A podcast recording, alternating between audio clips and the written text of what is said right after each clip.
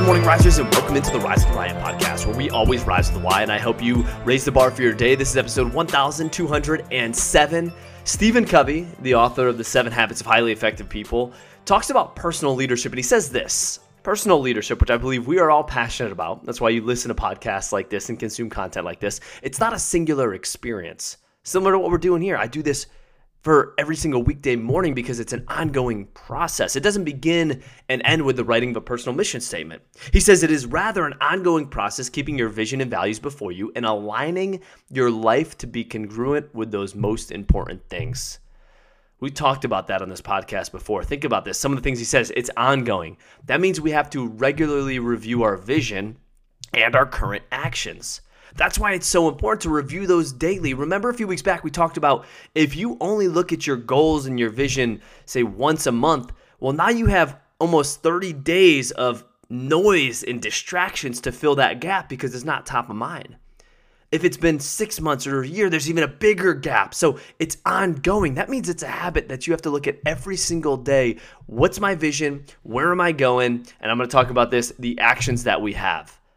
Our life needs to be congruent. That means that we need to be about the business of accomplishing and creating that vision that we have for ourselves. If we want to be healthy, we have to have actions that are congruent with getting healthy.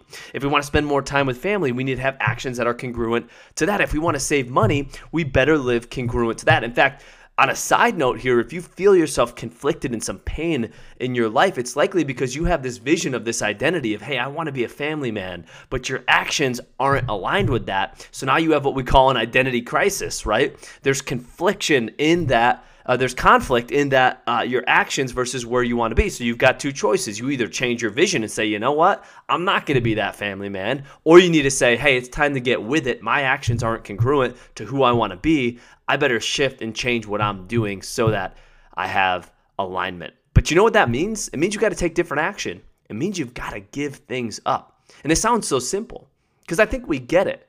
What I just described there is nothing crazy. Where we typically lose it is in the doing. Most people know what they want, but not everybody is willing to sacrifice what it takes to get what they want. Not everybody is willing to sacrifice to take what it takes to create that vision that they want. So this is my reminder. Stay close to your vision. Repeat that every review it every single day and align your life to be congruent with that vision because as Stephen Covey says, he says it is not a personal mission statement. It's not a beginning and end. It's an ongoing process of keeping your vision and values before you and aligning your life to be congruent with those and, and those most important things. This is huge, risers. This is take this with you every single day. It's a game changer. Shout out to Stephen Covey. That's an amazing book, and it's just a great reminder for all of us. Thank you for tuning in here today. And as always, you've got this. Rise up.